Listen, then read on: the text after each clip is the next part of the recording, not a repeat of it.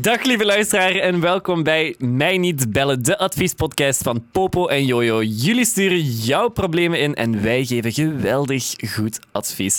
Dag Paulien. Dag Joris, hoe gaat het ermee? Ja, heel goed. Ik zie jouw geweldige lach weer. Oh, oh my god. En jij ziet er weer prachtig uit zoals altijd, Joris. Ja, ik wou dat ik hetzelfde kon zeggen, maar... Wauw, oké, ik neem mijn woorden terug. Dat waren mijn woorden die terug in mijn mond gingen. Oh my god, is het, is het ASMR? Oh, Schrijnend. Het niveau ligt vandaag duidelijk alweer heel hoog. Dus, en uh, uh, hopelijk gaan we dat doortrekken naar de vragen die komen vandaag. Hè? Oh my god, super, super. Ik stel voor dat we naar de eerste voicemail van deze aflevering Let's go. gaan luisteren. Hey Popo en Jojo, ik heb een probleem met gewicht en zelfvertrouwen. Een paar jaar geleden woog ik amper 53 kilo. Omwille van mijn gezondheid moest ik stoppen met sporten. En daardoor kwam ik heel snel wat bij. Maar dat kon ik nog net aanvaarden. Nu komen er het laatste jaar echter heel veel coronakilo's bij. Te veel. Ik heb geen motivatie meer om te sporten of om elke dag gezond te eten en voel me daardoor ook echt niet goed in mijn vel. Het probleem is dat ik een emotionele eter ben en als ik me niet goed voel over mijn lichaam of er iets mis is in mijn leven, ik maar blijf eten. Dit verbetert natuurlijk mijn gewicht niet en zo kom ik in een visieuze cirkel terecht. Ik kan me daar volledig, volledig bij aansluiten. Ik, ja, je bent zo'n stok, Joris. Ja, Jezus, nee, altijd van ik ben dik en als je die jongen ziet... dat is echt niet... Kijk, Ik- het ding is... Ik pas twee keer in mij, verdorie. Sinds ik studeer ben ik echt serieus wat, wat kilo's aangekomen. En, en oké, ik ben nu wel op een sava gewicht, maar ik heb ook zo schrik tot dat weer uit de hand loopt. Ik denk dat, dat jij dat ook precies hebt, want je zegt ook van, ah, mijn gewicht is wel. Met de corona is er een deel bijgekomen. Eh, ja, ik kan er volledig bij aansluiten. Ik weet niet, Pauline, jij sport wel regelmatig om... om... Regelmatig is veel gezegd. Meestal gewoon tijdens de blok, omdat ik anders veel te veel energie heb om te gaan kunnen slapen. Dus in de blok ga ik af en toe lopen. Maar ik kan, ja, ik kan me ook wel aansluiten in het verhaal van... Ja, want sinds dat ik studeer ben ik natuurlijk ook mm, kilo's bijgekomen. Bierbuikje, je weet wel, al die Mhm. dingen. Dus ik kan me er wel bij aansluiten. En is zeker als je dan moet stoppen met sporten voor, voor eh, je gezondheid kan ik wel aannemen dat het dan echt extra pijnlijk is als je dan ziet dat die kilo's blijven eh, allee, aankomen, zeg maar. Omdat eigenlijk... Ja, jij kan er eigenlijk niets aan doen, zeg maar. Hè, want je hebt moeten stoppen met sporten en nu ja, zit, je, ja, zit je maar thuis en kan je niet echt iets doen. Dus ik snap wel dat dat ja, frustrerend kan zijn, snap je? Ik denk vooral ook dat je niet te veel zorgen over mag maken. Het is niet dat je overgewicht hebt of zo. Hè. Allee, als ik zo... Ja, want er werd net eh, gezegd in, de- in de voicemail dat ze 71 woog. Ja. Of zoiets. Ja, of 73. Ja, ik weet niet hoe, hoe oud, hoe groot ze is, maar dat klinkt toch... 71 voor een meisje is toch... Ja, een normaal Dat is gewicht. Dus ik denk dat ook. En als je zelf zegt dat 53 veel te weinig was, Ja, dat is wel echt weinig. ja, dat is inderdaad heel weinig. Dan lijkt 73 toch beter. En Ik denk, eh, ik, ben, ik, ik weet, ik val niet op vrouwen, maar ik denk wel, ik zie soms meisjes echt zo, ja, die hebben geen, ja, die hebben gewoon niks, hè. die hebben echt letterlijk geen, zoals van die stekjes en dan denk ik, maar ja, als je dat, als je dat aanraakt, dat breekt. dus ja, als ik, ja, ik zou liever ook wel iemand hebben die wat, wat meer vet heeft, Ja. zeg maar. Ja, natuurlijk verzorgd blijven, maar...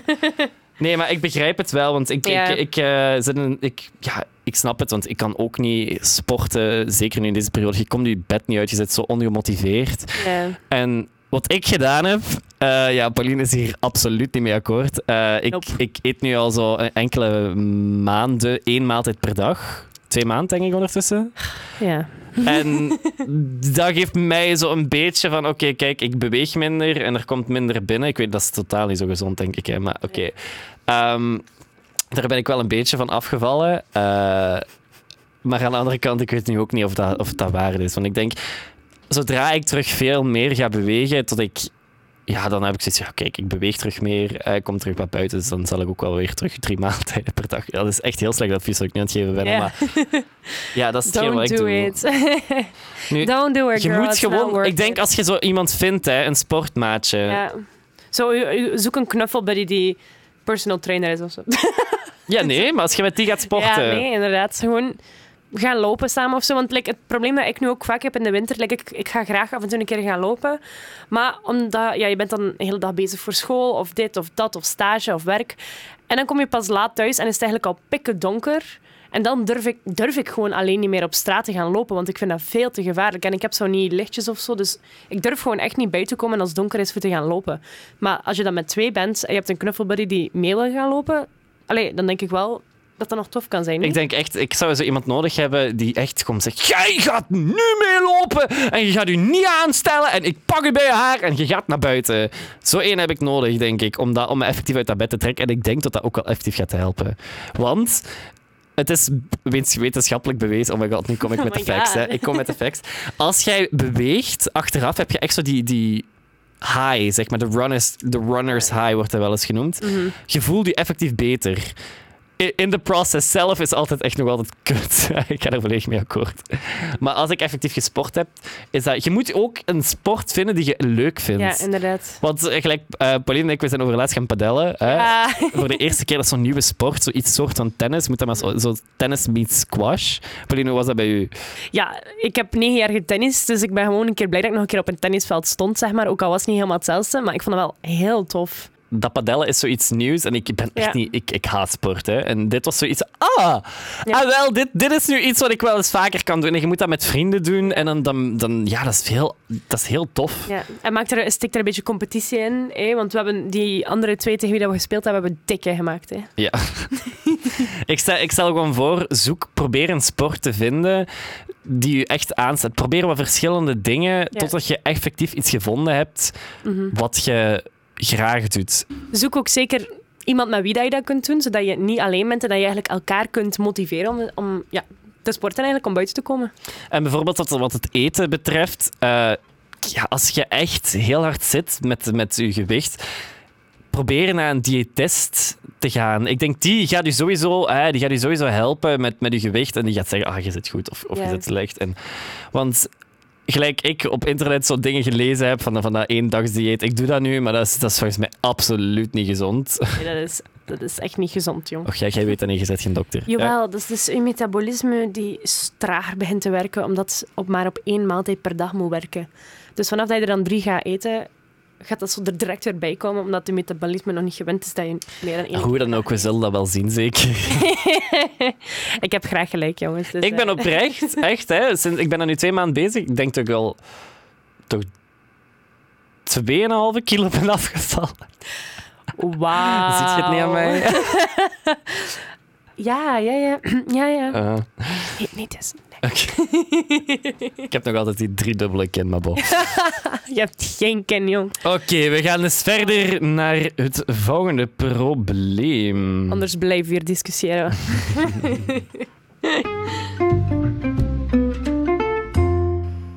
Hey, ik ben een meisje van 16 en ik ben nu heel erg bezig met mijn seksualiteit. Ja, ik weet niet of ik straight, bi of panseksueel ben.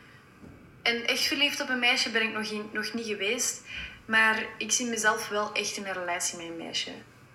Ja, op dat vlak moet ik haar wel echt leuker vinden. En daarmee bedoel ik dus dat ik eigenlijk sneller verliefd zou worden op een jongen dan op een meisje. We waren in onze vriendengroep bezig over de pronouns van non-binaire mensen, omdat sommige vrienden van mij dat niet begrepen. Opeens maakte mijn beste vriend kei onrespectvolle opmerkingen over homo's en biseksuele mensen. Ik struggle daar natuurlijk zelf mee, dus dat kwam best hard binnen. Ik heb mijn vriend dan gestuurd of hij homofobisch was en hij zei: Nee, maar ik mag daar toch gewoon graag grappen over? Een beetje homofobisch lijkt me dat toch niet? Ik weet nu niet goed wat ik moet doen, want ik kan er niet echt met hem over praten als hij zo doet. Iemand tips? En weten jullie hoe, de, hoe je die pronouns is nu juist gebruikt? Ik vind de vraag van, eh, ja, is dat niet homofobisch of zo? Ik vind die opmerkingen... Als je van die opmerkingen geeft, ik, vind dat, ik kan er niet altijd mee lachen. Het Mhm. verschilt wel in situatie. Maar ik denk dat je bij hem... Ik snap dat dat moeilijk is als je daar niet, nog niet ui- voor, voor uit. Hè? Zeg maar, ik ben bi, dus je daar nog niet wilt uitspreken. Maar je kunt zeker wel gewoon zeggen dat die opmerkingen niet, niet gepast zijn. Mhm. Dan kun je die aan. Want ik denk, als, die, als, als jij uiteindelijk beslist om, om eh, uit de kast te komen voor die vriend. en die blijft van die opmerkingen maken, dan sorry. Je moet wel duidelijk maken, ik vind dat niet tof. En tot hij eruit leert, want dat is heel ignorant wat hij doet. Ja, dat vind ik ook eigenlijk. Want allee, we zitten ook, het is nu een tijd waar dat eigenlijk niet meer zo super grappig is, vind ik. Snap je? Allee, als ik zo mijn, ehm, mijn eh, opa en mijn vader er zo over hoor praten, dan kunnen die daar ook vaak mee lachen. En ik heb zoiets van, maar het is de 21ste eeuw. Mensen komen er veel meer voor op uit voor zo'n dingen. Ik vind, gewoon, ik vind dat gewoon niet meer grappig. Allee, ja, Ja. ik weet niet. Dat is ook te zien, like, jou lach ik ook soms uit als het is een Ja, maar dat bent, zijn, hè, dat maar zijn vrienden. Ja, Ja. weet je, ik kan u ook echt gewoon uitschelden voor felle straight girl en eeuw. Maar Oh my god, ben jij nu straightphobic? Are you straightphobic? Ja, nee, maar dat is om te lachen. Je weet, je weet dat je ermee kunt lachen. Je hebt zelf ook een limiet. Maar ik denk, die, die jongen die is totaal niet bewust dat jij je misschien bi voelt of, of anders identificeert met je seksualiteit. En eh, die gaat, die, dat kan kwetsend ook voor u zijn. Zeker als jij daar zo eh, in de knoop met, met jezelf zit. Langs de andere kant, als ze dat ook al zeggen tegen elkaar, zonder dat er ook daadwerkelijk een vriend of vriendin of iets anders tussen zit die niet straight is, toont dat voor mij ook wel enorm aan dat ze er wel echt mee aan het uitlachen waren. Niet omdat, ja, like, ik lach soms mee van, hey, vuile homo, gewoon omdat, waar dat jij dan bij bent. eh. En ook gewoon omdat we zo goed overeenkomen en ik kan dat doen, denk ik. maar aangezien dat zij dat doen, gewoon onder elkaar, mm, zonder dat er iemand bij is waarmee dat ze dan tussen aanhalingstekens zouden lachen, zeg maar. Ik weet niet. Ik zou sowieso, ja, ik snap dat dat moeilijk is, maar ik zou proberen de conversatie aan te gaan. En, Ja. en die daarop aan te spreken van waarom doe je nu eigenlijk zo? En wat, wat vind jij daar nu effectief grappig aan? En ik denk als jij, ja, ik weet nog niet hoe je zit met je, met je seksualiteit in het algemeen, maar spreek iemand effectief aan waar je, waar je zo comfortabel mee voelt. Het moet niet per se die jongen zijn. Ja, Snap je? Ik weet niet, ik denk ook als je dan die conversatie aangaat en zegt van ja, ik struggle nu eigenlijk ook wel zelf met mijn eigen seksualiteit, dat dat misschien ook voor jou een stap kan zijn naar ja, uitzoeken wie je bent en hoe je je voelt qua geaardheid, niet? Of, Allee, ja, dat, ja, ik denk de conversatie aangaan is wel echt een heel belangrijke stap hier. Niet alleen om te weten van, is die vriend van mij wel echt een goede vriend, maar ook gewoon voor jezelf en voor je eigen ah, geaardheid. Ja. geaardheid. Ik denk als je die, als je die jongen daarop aanspreekt Ja. en eh, die dat uiteindelijk blijft doen, Ja. weet ik niet of dat een goede vriend voor u gaat zijn. Want als jij er niet comfortabel mee voelt en die jongen ja, die blijft dat doen, dat is, dat is, je- dat is ook iets denigrerend voor je zelfbeeld. En ik, je moet uit die situatie om jezelf toch een beetje beter te kunnen begrijpen en accepteren. Mhm. Dus ik zou zeker zeggen, spreek iemand aan als, dat, als je dat durft, die daar, waarvan je weet die daar sowieso open, meer open over is en die daarvoor klaar staat, zeg maar.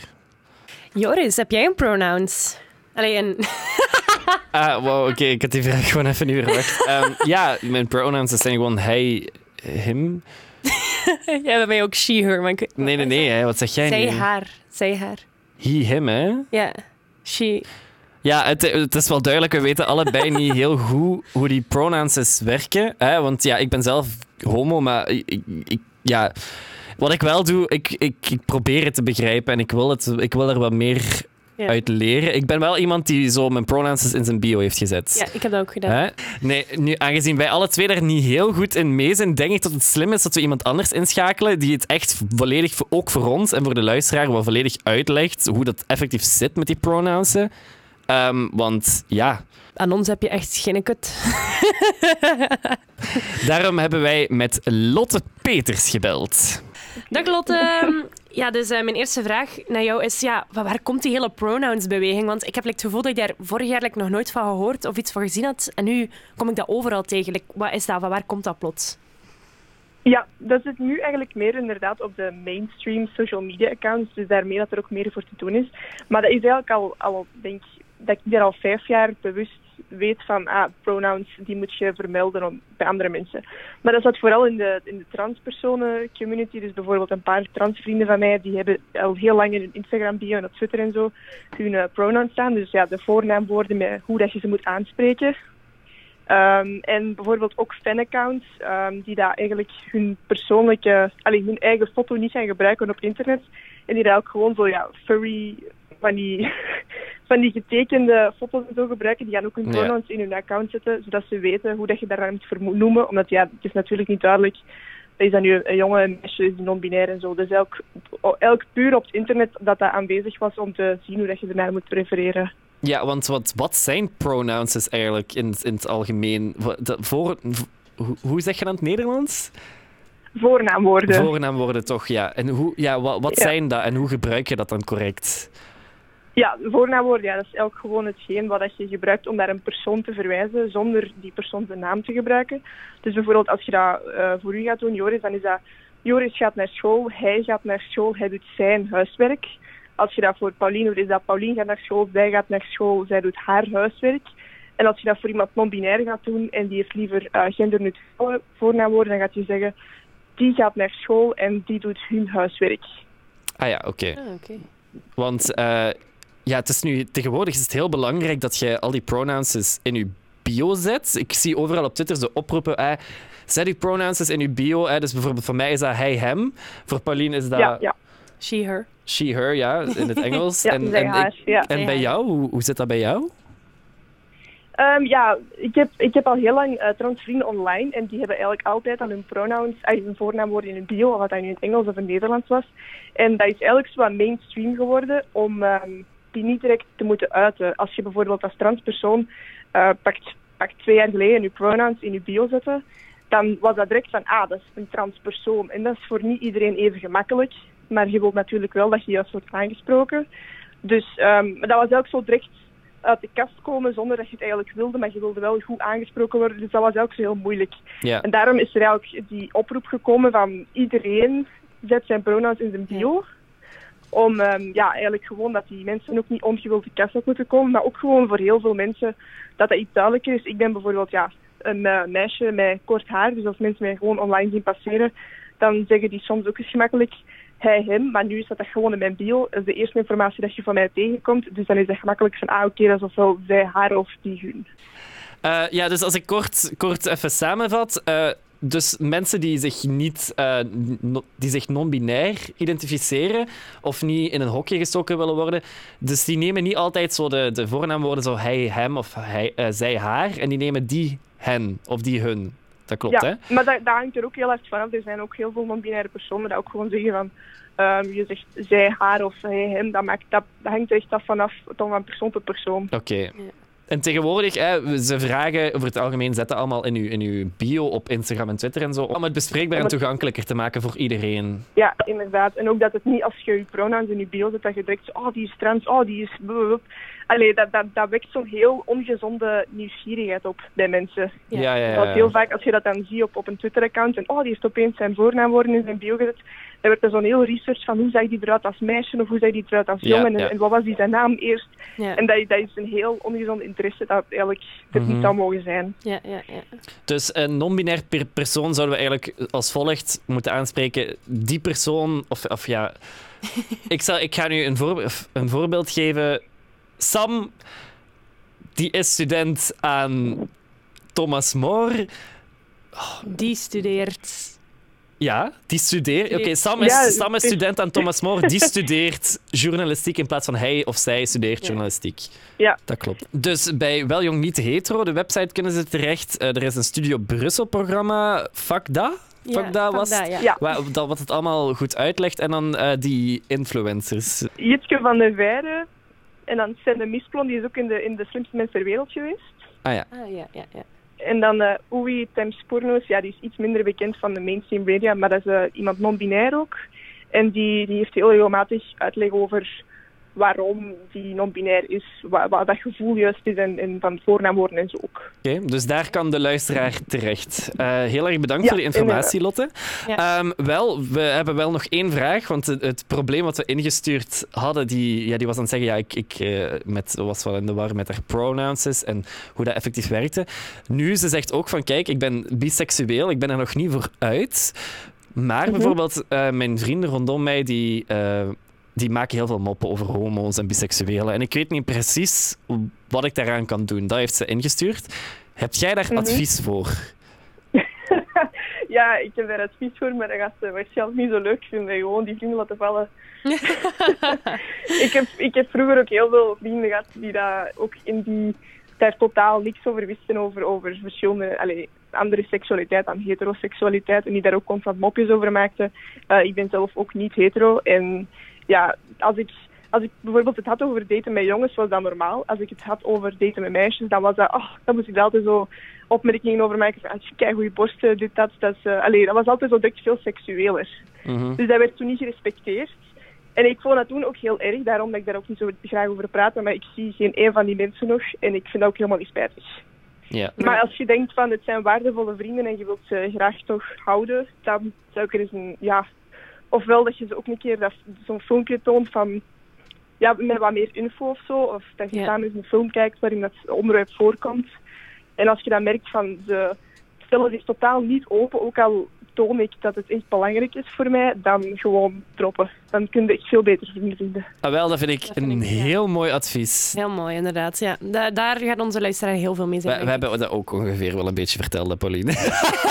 nee, nee, nee. Ongeveer. eh. Heel erg bedankt, eh, Lotte. Super bedankt. Crap Dag Hills. lieve Popo en Jojo. Ik ben een meisje van 18 jaar en ik zit met een probleem. Ehm, ik heb een vriendje en we zouden elk moment seks kunnen hebben. Ik ben er klaar voor en hij ook, dus dat is niet het probleem. Ehm, maar het probleem is dat mijn, ja, dat mijn vagina een soort visgeur heeft en zuur smaakt. Ik was die wel elke dag, ja natuurlijk wel zonder zeep, alleen met water. Maar ik merk niet echt een verschil na tijd. Stel nu dat mijn vriendje mij wil biffen of zo, kan ik het toch niet maken tegenover hem dat mijn vagina naar vis stinkt en zuur smaakt.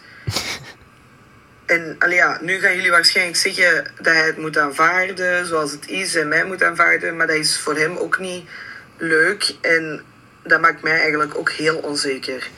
Kunnen jullie mij zeggen wat ik daaraan kan doen of wat ik moet doen om mij wat beter te voelen? Dank u wel.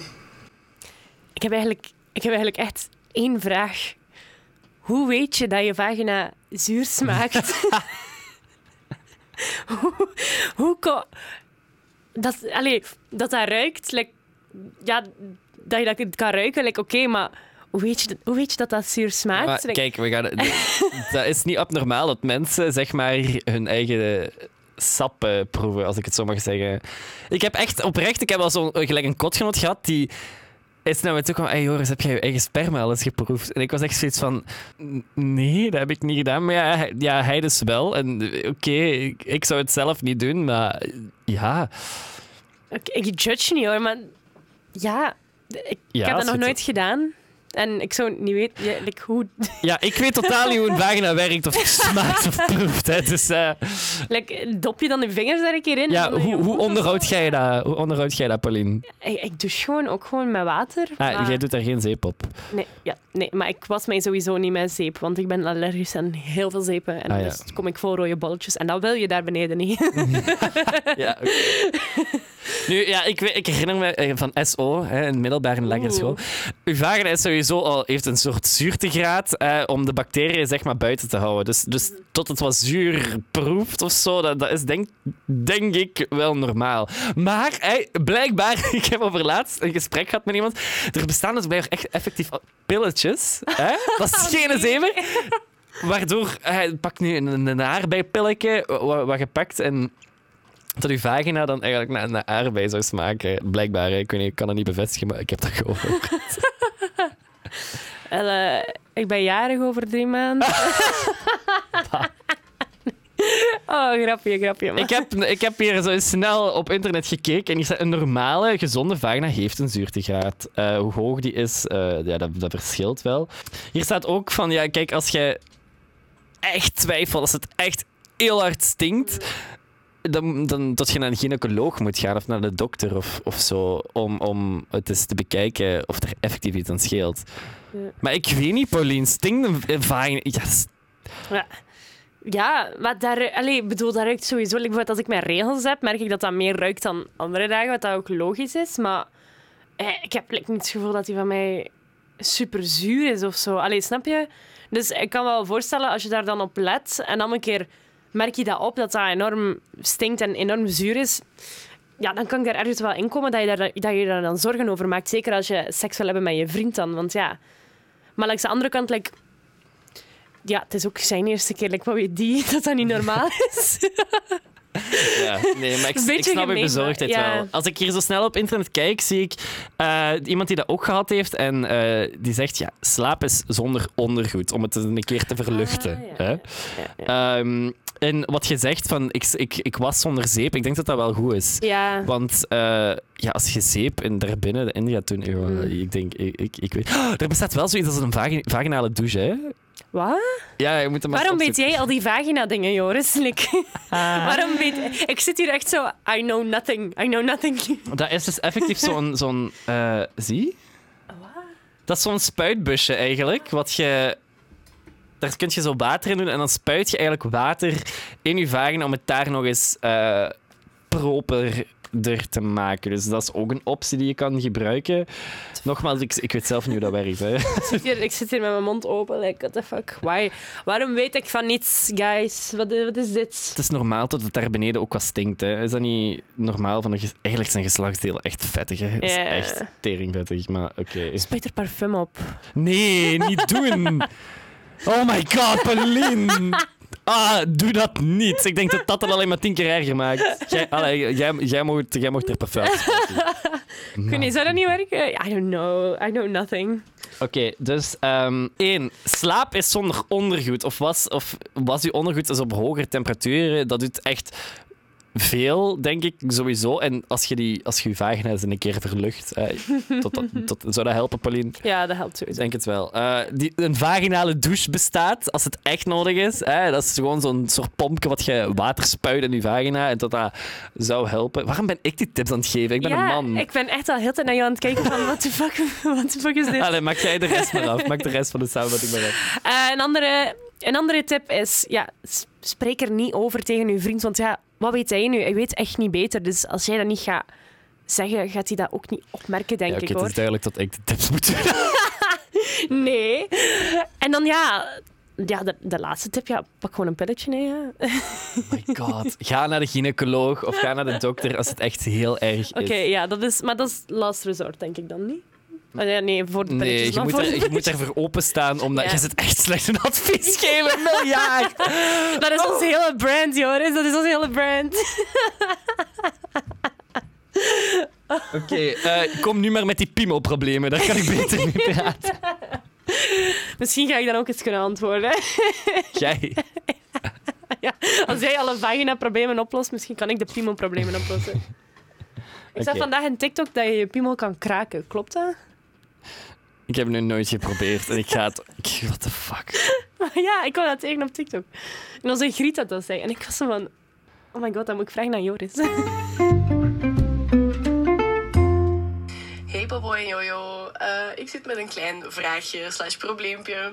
Ehm, ik heb een buurman op kot die geen rekening wil houden met andere bewoners. Als in gewoon constant bellen, heel tot de kot in de nacht. En dan om vier uur s'nachts gaan douchen met muziek. Het zijn nu maar een paar kleine voorbeelden, hè. Maar de kotbaas wil er niks aan doen. Ehm, dus ik denk dat het een persoonlijk probleem zou worden. Hebben jullie toevallig een paar tips en tricks voor mij die ik kan gebruiken om aan mijn tanteburen weg te jagen? Dankjewel! Hoho. Pittig. Ja, ik ben wel een redelijk gemeen persoon op dat vlak. Ik, ik ben wraak nemen is echt iets. Dat, als iemand mij iets aandoet, dan neem ik echt wraak. Ja, echt een film van een film of zo. Dus wat dat ik zou doen, echt, echt gewoon s ochtends of zo keihard de muziek aanzetten en echt zo tegen zijn muur duwen. En dan echt gewoon, ja, hetzelfde doen wat dat hij doet tegenover jou, ja. Oké, ik zou dat dus absoluut niet doen. Eh, ja, ik, ik, ik snap dat is, dat is een, het is een moeilijke. om- Want je, je moet het, het is een delicate situatie wat je moet aanpakken. Want ik denk zeker als je te, te fel gaat reageren, die eh, buren maar meteen op zijn paard zit en tot hij dat dan meteen. Ja. Ik stel voor, probeer op, probeer op een rustige manier die eens aan te spreken. En, en niet per se. Want jij zegt eh, tot die s'nachts veel lawaai maakt. Hè, ik, oh, ik vind, eh, als je gewoon eens gaat kloppen en, en, en eens gaat vragen van zeg, kan het wel rustiger? Eh, leg uit ook waarom. Bijvoorbeeld, ah, kijk, ik heb morgen voor examen, leg dat uit. En als hij dat dan nog niet wil doen, hè, ik, ja, de kotbaas heb je al ingelegd, zegt je. Ja, ik zou het is een Ja. kotbaas. Ik zou daar blijven zagen van, hey, zeg, dat is wel niet normaal hè, wat hij doet. En Ja, blijven sturen, blijven Ja. stalken. Like, ja, dat is ook echt doen ze. Ook gewoon, ehm, maar ja, dat is weer, ja, nee, dat is weer wraak nemen. hè. Maar ja, ik weet niet, ja.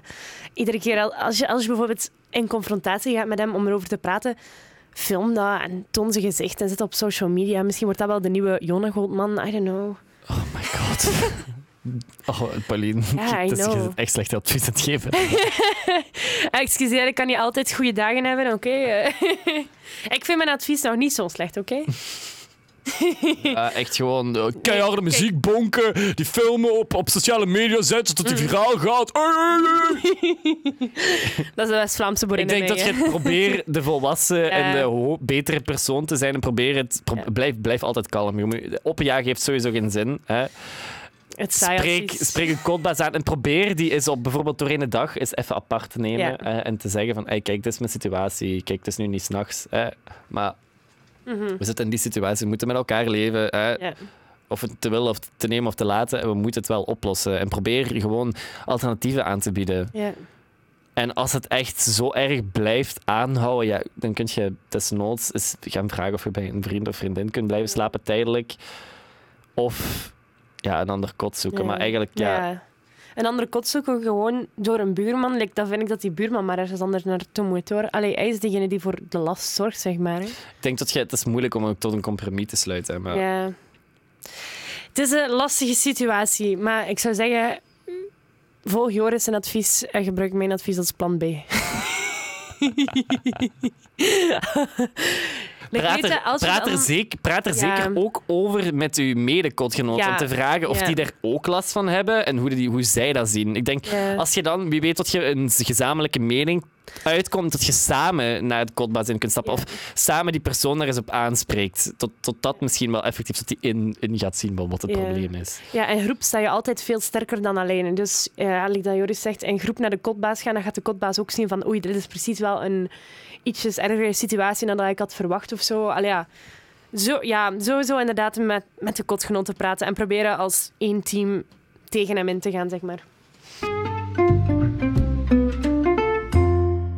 Hey Bobo en Jojo, ik heb vorige week stiekem een tattoo gezet, terwijl dat eigenlijk niet mocht van mijn mama. Hebben jullie tips om deze te verbergen, zodat dit geheim blijft als ik thuis weg ben? Tattoos. Hmm. Joris, heb jij een tattoo? Nee, ik wil wel heel graag een tattoo zetten. Echt? Ik wil, ik wil er gewoon zo eentje zetten om Ja. er zo van af te zijn. Mijn- Oké, mijn ultieme fantasie is eigenlijk om gewoon zo in mijn zatten. Hè, wanneer ik zo stront zat ben en dat ik dan gewoon zo in een, wink, een winkel binnen kan stappen. Ik wil nu een tattoo en ik wil niet daar. En dat, dat, dat is gewoon zo één dat ik ga daar sowieso spijt van krijgen. Nee. maar dat is echt iets wat ik echt wil doen en dat is volgens mij ook het enige wat ik wil. Ik, wil niet, ben niet zo tattoo en piercing persoon. Dat zou wel heel cool zijn op een zatte avond. Maar ik heb gehoord dat als je zat bent, dat je niet kunt laten tatoeëren, omdat je bloed dan zo dunner is en het anders veel te veel bloed voor de tatoeëer. Ah ja, oké. Ja, dus het zal helaas niet zat zijn. Misschien ga je wel. Ah ja, ik zal, zal eerst een joint roken. En, eh. Ehm, maar ja, hoe, ver- hoe verberg je zoiets? Dat hangt er natuurlijk ook erg van af van waar, waar die tattoo staat. Ja, ik denk bijvoorbeeld als het in je nek zit, ja... Ja, dan moet je de rest van je leven kooltruikjes gaan dragen. Dat Of je... toch totdat je uit het huis bent, maar... ik, weet, ik weet niet, kun je dat verbergen met make-up? Goh, Dat is Ja. moeilijk, hè? Of je moet echt tering veel make-up gebruiken. exact. Je moet heel veel gebruiken. En ook zo bijvoorbeeld als het op je arm is, bijvoorbeeld je eh, binnenarm. Like, ja... Ik denk ook als je daar dan kleren op aandoet of zo driekwart mouwen of dit, dat, dat, dat dan de make-up sowieso een beetje wegwiped, zeg maar. Mhm. En ja, ik weet niet, ook zo als je je hand de hele dag naast je arm houdt, dat er ook op een bepaald moment massa's make-up aan je kleren gaan hangen en dat iedereen gaat zeggen van, de Ja. fuck. Ik denk sowieso in de winter is dat makkelijk te verbergen. Want Ja. jij hebt sowieso, ja, als ik dat zo kijk, alles is bedekt. Hè. Je hebt die schoenen aan, je hebt die broek aan, je hebt waarschijnlijk een lange trui aan en dan zit je echt bedekt tot, tot, aan je, tot aan je nek. Dus als je een tattoo zet die je moet verbergen voor je ouders, zet dat op een plek wat. wat ja, bijvoorbeeld je bovenbeen of zo is zo'n plek waar je, ja, oké, als je gaat zwemmen is dat wel moeilijk, maar als je Maar dan een je short een lange short aan of een rokje aandoet in de, in de zomer, kun je dat verbergen. Of Ja. op, op je bovenarm. kun- Ja, nou, dat is ook al moeilijk, hè? Een t-shirt. Ja. Ja, t-shirt, ja. Geen topjes zo. Van die fitnessboys met zo'n topjes, dat lukt niet meer. maar ja, ja, het slimste lijkt me, lijkt me inderdaad wel, ook voor de zomer, lijkt de schouder mij... Maar ja, nee, als jongen draag je vaak geen t-shirt. Ja, sorry. Nee, Maar als, als ik er nu aan denk, zo'n Ja. tattoo is sowieso eh, tussen aanhalingstekens voor eeuwig. Hè. Dat Ja. staat gewoon voor altijd op je... Just, dan denk ik, just rip the bandage off. En zeg, zeg gewoon... Het ding is, wat ik zou doen... Oké, is... Here we go with the bad advice. Oké. Eh, wat ik zou doen... Ja, als je toch geen toestemming krijgt van je ouders, hè, als het zo erg is, zet die tattoo gewoon. ja. En als je achteraf, ja, kijk mama, ik heb een tattoo. Ja, wat gaat hij doen? Het mes pakken en het eraf snijden? Ik Ja. denk het niet, hè. Mm, Of die gaat u mee moeten sleuren om dat weg te laten lezen. Maar ja, dat is, dat is, dat is nog... dat is- ja. Ja, en dan nog, als je het wegleest... Ja. Als je het wegleest, gaat het er blijkbaar ook nooit echt 100% volledig af. Staat het er like, nog blijkbaar heel vaag op, of zo heb ik gehoord. Ik weet het ook niet, ik heb nog nooit een tattoo laten wegdoen. Ik heb ook zelf geen tattoo, dus... hmm. Maar ja, Dus eh, ons advies is... eh, als je effectief ene gaat zetten, eh, zet het op een plek wat makkelijk verbergbaar Ja. is. Dus, dus op je bovenbeen of eh, op je enkel. Of, Ja. of, nee, enkel is wel moeilijk. Onder op je voet. Ja, dat is heel pijnlijk schijnt. ja, heb ik ook al gehoord. Ja. Maar ik weet niet, als ik een tattoo wil, zou het toch wel daar zijn, denk ik. Of zo, tussen mijn vingers of zo, ik niet. Ja, dat is, de vingers is ook moeilijk te verbergen. En anders, ja, ja zeg het gewoon. Hè. Ja, rip the bandage of ja, gewoon zeggen waarop dat staat. Ja, ze kunnen, ze kunnen er toch niets aan doen als het er al op staat. Ja, dat is waar. Ja. Je gaat misschien wel onterfd worden en het huis uitgezet. Dus, mm, Maar kijk, als je het huis aan wordt uitgezet, kun je er nog één plaatsen. dan kunnen jullie ja. altijd bij mij terecht. Ja, nee, niet bij mij, ik heb weinig plaats. Maar... nee, nee, grapje. ja, nee. Maar kijk, ik, ik ken het, eh, geheimen bewaren voor je ouders. Zo ben ik ook eens eh, naar Londen geweest, zonder dat mijn ouders dat wisten. dus eh, ik heb dat twee jaar verborgen kunnen houden en dan heb ik het eindelijk een keer Ja, maar dat gezegd. is wel iets anders. Hè? Dus ik denk dat dat met een tatoeage ook ergens wel mogelijk moet zijn als je het niet te openbaar op je lichaam geplaatst hebt. Ja. ja. Nog een laatste tip. Zet het dan zo in de herfst of zo, zo begin de herfst. Dat je dan, ja, je kunt, dan heb je lange broeken, je gaat amper zwemmen. En dan kun je sowieso nog zes maanden piekeren en eh, zeggen. Voor de zomer komt het dat je dan waarschijnlijk wat minder kleren gaat doen, zodat je het minder kunt eh, Ja. dingen. Maar dat is ons advies. Eh, wij vonden het wel een leuke vraag rond tattoos. Dus wij zijn eh, op straat getrokken en hebben daar gevraagd aan de mensen wat hun mening was over tattoos en eventueel ook piercings. En we hebben hen ook gevraagd wat ze zouden doen in jouw situatie. Wat is uw mening over tattoos? Als je dat mooi vindt en je bent oké met dat dat voor de rest van je leven op je blijft, dan snap ik dat tenminste wel. Ik ben niet voor tattoos. Allee, voor mij mag iedereen doen wat dat hij wil, maar ik ben daar persoonlijk niet voor. Ehm, dat is uh, sava. Alla, je mocht het doen, moet niet. Ieder is zijn eigen keuze. Ik ben daartegen, dat is niet natuurlijk. Ik vind dat kapot sexy. Ik ga er heel eerlijk in zijn. Ik vind dat kap... Maar als dat klein en schattig is, maar als dat over heel je lichaam is, vind ik dat absoluut belachelijk. Stel, je zet nu toch een tattoo vandaag. Like, wat zou je doen om dat te ehm, verbergen voor je ouders? Waarschijnlijk gewoon zo onder mijn kleren of zo.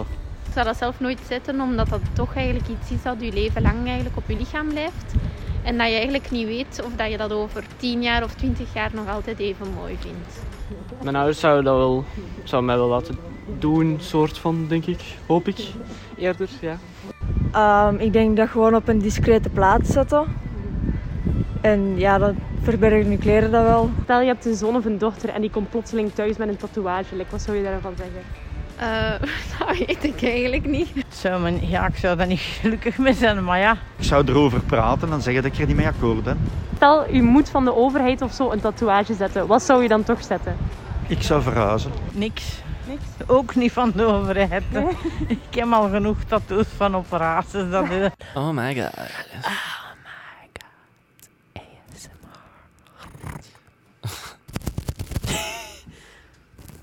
Ik snap echt niet dat mensen dat leuk vinden. Ik vind dat zo... Oh my god. Luister jij graag ASMR? Ja, pff. Pff, het is- zo af en toe heb ik zo, eh, af en toe heb ik zo eens die, die... Zo, ja, ik weet het. Zo af en toe komt dat tegen en dan kijk ik daar zo vijf seconden naar en dan heb je van die bubbel, oh, bubbelplastic poppen. Oh Ja. my god. Maar ehm, nee, over het algemeen. pff, het is niet dat ik er uit mijn, in mijn vrije tijd echt, oh, ik ga nu ASMR luisteren. Nee. Ja, ik snap dat niet. Ik zie dat soms zo. Ik ben zo iemand die graag eetvideo's kijkt. En soms zie je zo van ASMR dat ze zo'n charcuteriebord maken en zo. En dan die koekjes uithalen en dan op dat bord leggen. Maar ik bekijk dat zonder het lawaai. En ik dat dan betaald vind dat je tikt de hele tijd. De ASMR. Jij luistert Dat ik- zonder... Nee, nee, nee, nee, dat is niet... Dat kom ik op Instagram tegen, snap je? Dus dat is per ongeluk. En mijn lawaai staat er eigenlijk bijna nooit aan. En dan soms zet ik dat aan en zo... Oh, het, is, oh, het is weer ASMR. Dan zet ik dat af. En dan kijk ik hoe dat ze een charcuteriebord maken zonder ASMR bij. Nice.